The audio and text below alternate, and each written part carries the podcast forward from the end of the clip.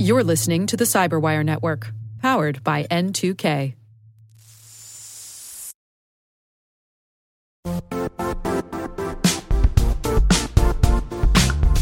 The IT world used to be simpler. You only had to secure and manage environments that you controlled. Then came new technologies and new ways to work. Now, employees, apps, and networks are everywhere. This means poor visibility, security gaps, and added risk. That's why Cloudflare created the first-ever connectivity cloud. Visit cloudflare.com to protect your business everywhere you do business.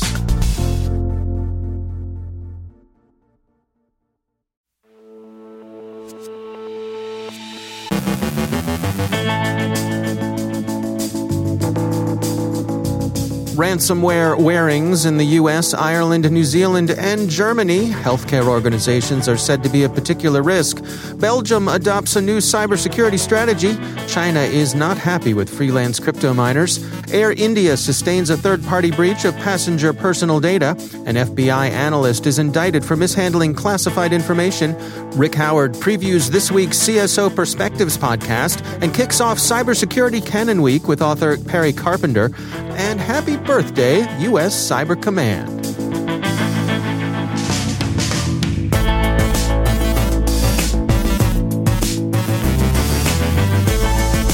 From the CyberWire studios at Data Tribe, I'm Dave Bittner with your CyberWire summary for Monday, May 24th, 2021.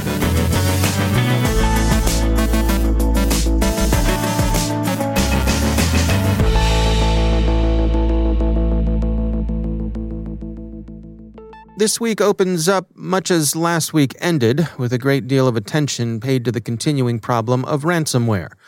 The U.S. FBI has warned that the Conti ransomware is a current threat, especially to healthcare and emergency response organizations. The Bureau counts more than 400 Conti attacks worldwide. Some 290 of those targets were based in the U.S., including law enforcement agencies, emergency healthcare networks, and 911 dispatch centers.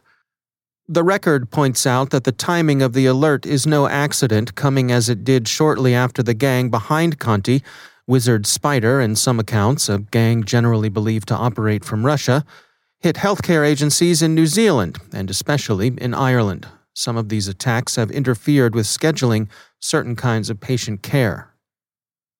The highest-profile Conti incident currently in progress is Wizard Spider's ransomware attack on Ireland's HSE healthcare agency. It's been disruptive and protracted, with the HSE saying that the cyber attack on our IT systems has caused some disruptions to our service.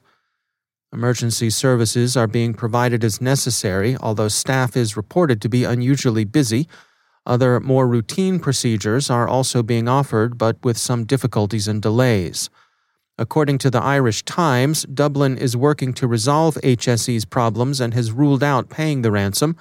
Minister for Public Expenditure Michael McGrath said that patients' personal information is in the hands of the criminals, but that the government is resolved not to pay the ransom the hoods have demanded. Quote, "The state will not be paying a ransom, and we have been unequivocal about that since the very beginning. The release of personal data is a crime." End quote. The Conti gang has threatened to begin releasing sensitive data as early as today, the Irish Examiner reports, if their extortion demand isn't met. The Minister for Further and Higher Education, Simon Harris, said, quote, "There's some evidence that it may already have happened in some instances, and that's been verified by the Gardai," end quote. One of the predictable effects of data exposure is an increase in fraud, and Minister Harris reminded all that the government, quote, "We'll never call asking for your bank details over the telephone or by email," end quote. Nonetheless, Gardai are preparing for what the Irish Times calls an avalanche of fraud claims. The Guardian reports that New Zealand's Waikato District Health Board, which was hit with ransomware last Tuesday, continues to struggle with its own recovery from what an official has characterized as the biggest cyber attack in the country's history. RNZ said that about 20% of elective procedures are being rescheduled and that the system is not expected to return to normal until next week. the head of Germany's IT security agency, BSI, independently warned that ransomware in general is a growing threat, and he too sees the healthcare sector as a particular risk. HISA writes.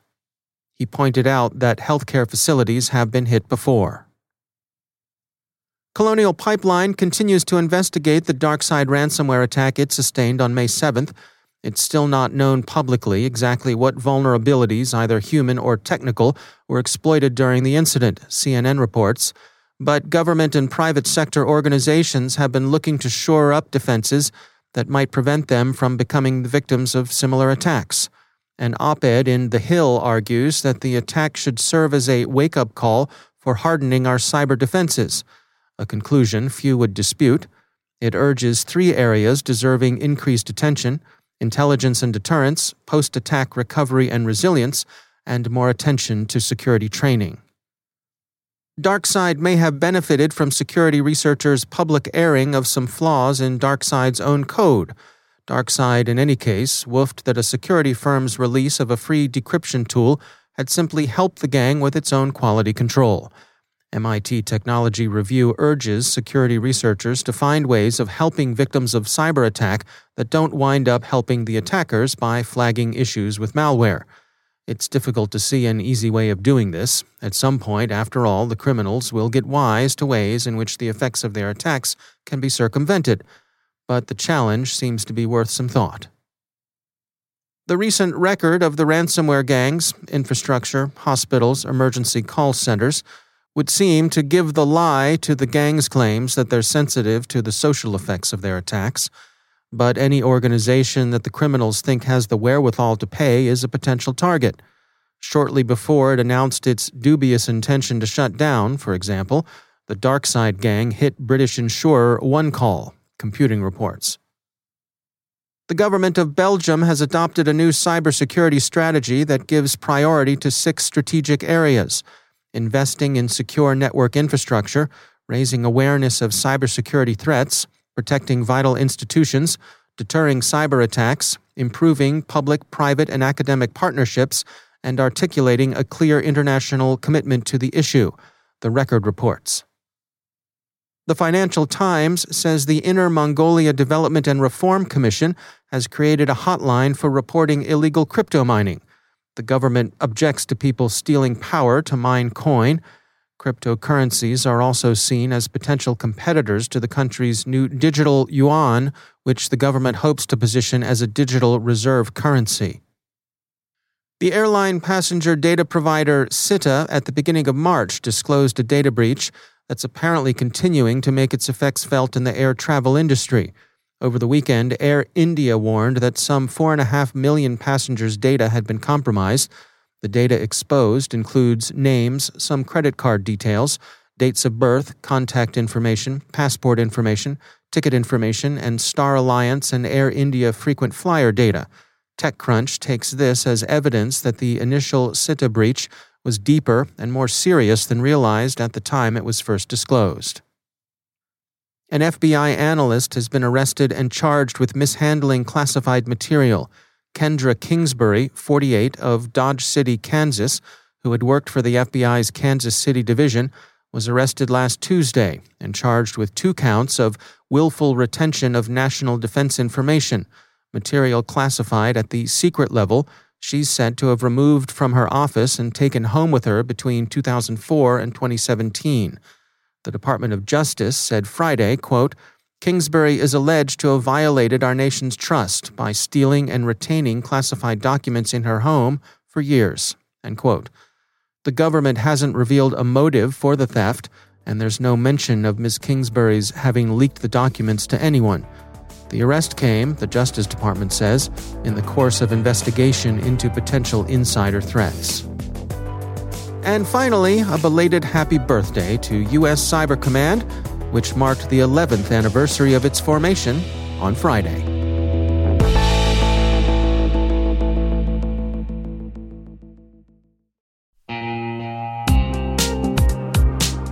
Managing the requirements for modern security programs is increasingly challenging and time-consuming. Enter Vanta, Vanta gives you one place to centralize and scale your security program. Quickly assess risk, streamline security reviews, and automate compliance for ISO 27001, SOC 2, and more. You can leverage Vanta's market-leading trust management platform to unify risk management and secure the trust of your customers. Plus, use Vanta AI to save time when completing security questionnaires. CyberWire Daily listeners can get $1,000 off by going to vanta.com/cyber. That's vanta.com/cyber.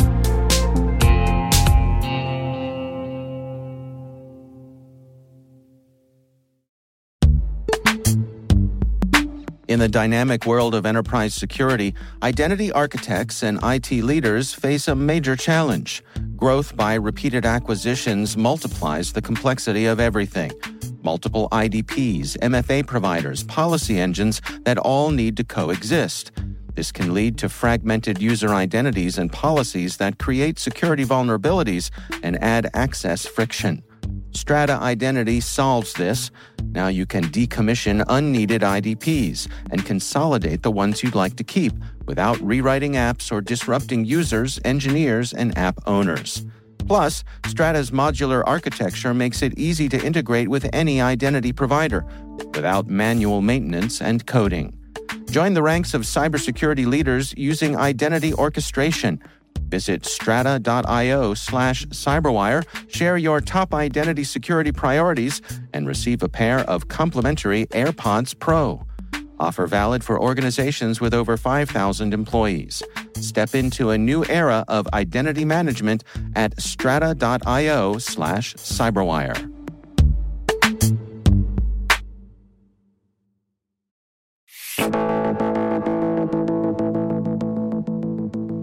And joining me once again, as he often does on Mondays, is Rick Howard. He is the CyberWire's Chief Security Officer and also our Chief Analyst. Rick, great to have you back. Hey, Dave. So it is an exciting week. It is Cybersecurity Canon Week here at the CyberWire, and I know that is a week that is near and dear to your heart. Can you explain what's going on here for us? Well, yeah, Dave, you know, it may have slipped out on one of these weekly interviews that you and I do that I'm an avid reader of good cybersecurity books. You know, I may have mentioned it a couple of times. No, Rick, I don't know what you mean. You are a reader of cybersecurity books. Have we talked about this before? Like, oh, I don't know, every other time you were on when you were still with Palo Alto Networks and before you joined the CyberWire, it seems to me like we talked about this a lot. Yeah, maybe at every staff meeting. Yeah, I know. I get it. And I know it sounded a little like broken record-y, but, and I get the same reaction from my family. You know, when I tell them I'm reading some new cybersecurity book, you know, I get the eye roll or the glaze, right? But, okay, right. But I started this project about 7 years ago, and it's called the Cybersecurity Canon Project. It's kind of a rock and roll hall of fame for cybersecurity books. And the mission is to identify all the books that cybersecurity professionals should have read by now. And last week, the Cybersecurity Canon Committee announced the Hall of Fame winners for 2021. And here at the CyberWire, we have partnered with the Cybersecurity Canon Project in order to get the word out about these great books. So what does that mean? What are we doing for Cybersecurity Canon Week? Yeah, so each day this week, your audience will hear my short interview in the daily podcast with one of the authors that has just been inducted into the Hall of Fame. We have 5 interviews in total, Monday through Friday. And then on the CyberWire Pro side, our subscribers will get access to the complete long-form interviews in a week or so, in my CSO Perspectives podcast feed. All right, sounds good. Well, speaking of CSO Perspectives, what is in store for us this week on that show?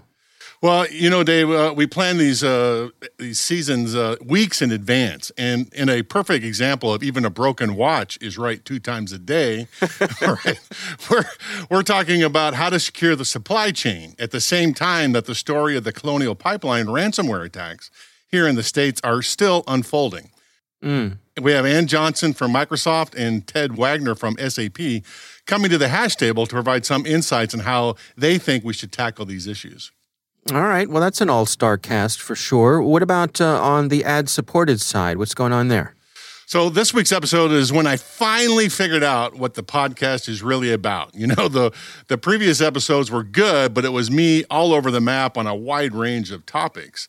But on this episode, we started talking about cybersecurity first principles. And it's the idea that our community has been sliding along for almost 30 years, incrementally improving our defensive posture, but never stopping to consider if we have been going in the right direction in the first place. And so in this episode, we try to make the case for what is the ultimate goal for any cybersecurity program. And I'm going to bet you will be surprised by the answer. All right. Well, we will have to check that out. Please do so. You can go to our website, thecyberwire.com, look for CSO Perspectives, and see what it's all about. Rick Howard, thanks for joining us. Thank you, sir.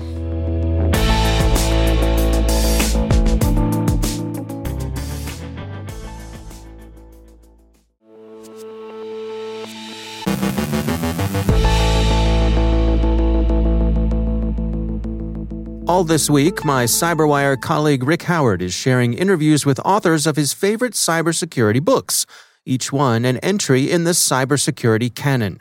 Here's Rick Howard to explain.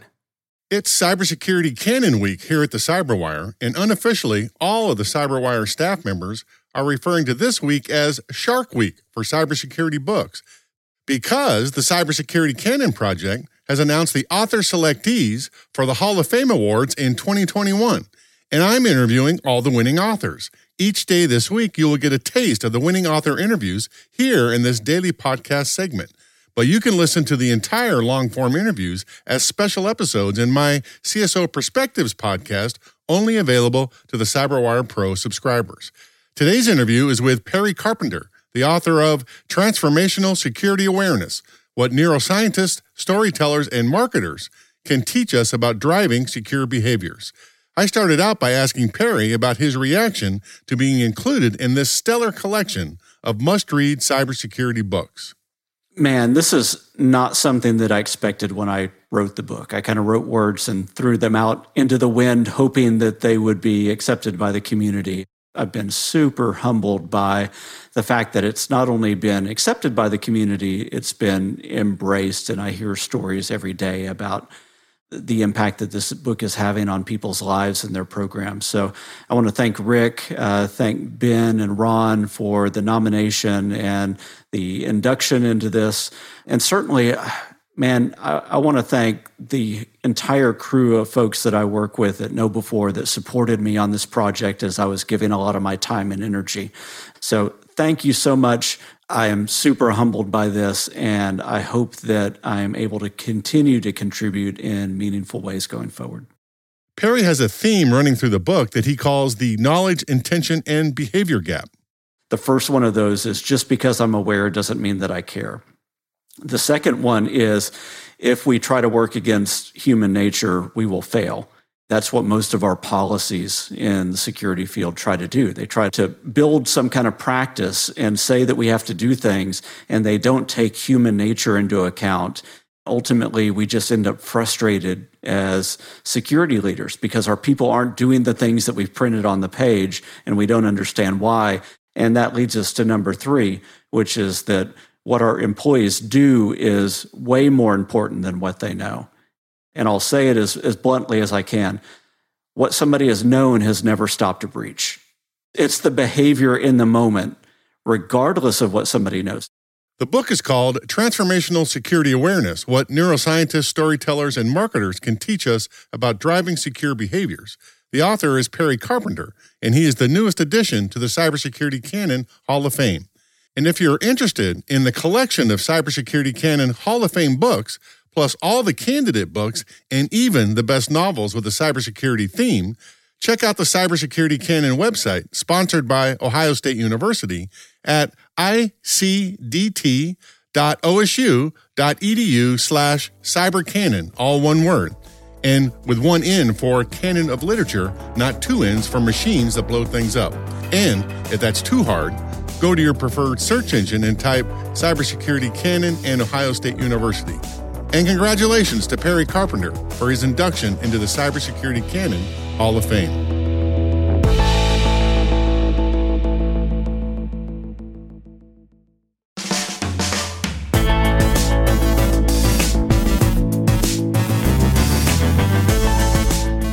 And that's the Cyberwire. For links to all of today's stories, check out our daily briefing at thecyberwire.com. Don't forget to check out the Grumpy Old Geeks podcast, where I contribute to a regular segment called Security. I join Jason and Brian on their show for a lively discussion of the latest security news every week. You can find Grumpy Old Geeks where all the fine podcasts are listed, and check out the Recorded Future podcast, which I also host. The subject there is threat intelligence, and every week we talk to interesting people about timely cybersecurity topics. That's at recordedfuture.com/podcast. The Cyberwire podcast is proudly produced in Maryland out of the startup studios of Data Tribe, where they're co-building the next generation of cybersecurity teams and technologies. Our amazing Cyberwire team is Elliot Peltzman, Guru Prakash, Kelsey Bond, Tim Nodar, Joe Kerrigan, Carol Terrio, Ben Yellen, Nick Vilecki, Gina Johnson, Bennett Moe, Chris Russell, John Petrick, Jennifer Iben, Rick Howard, Peter Kilpie, and I'm Dave Bittner. Thanks for listening. We'll see you back here tomorrow.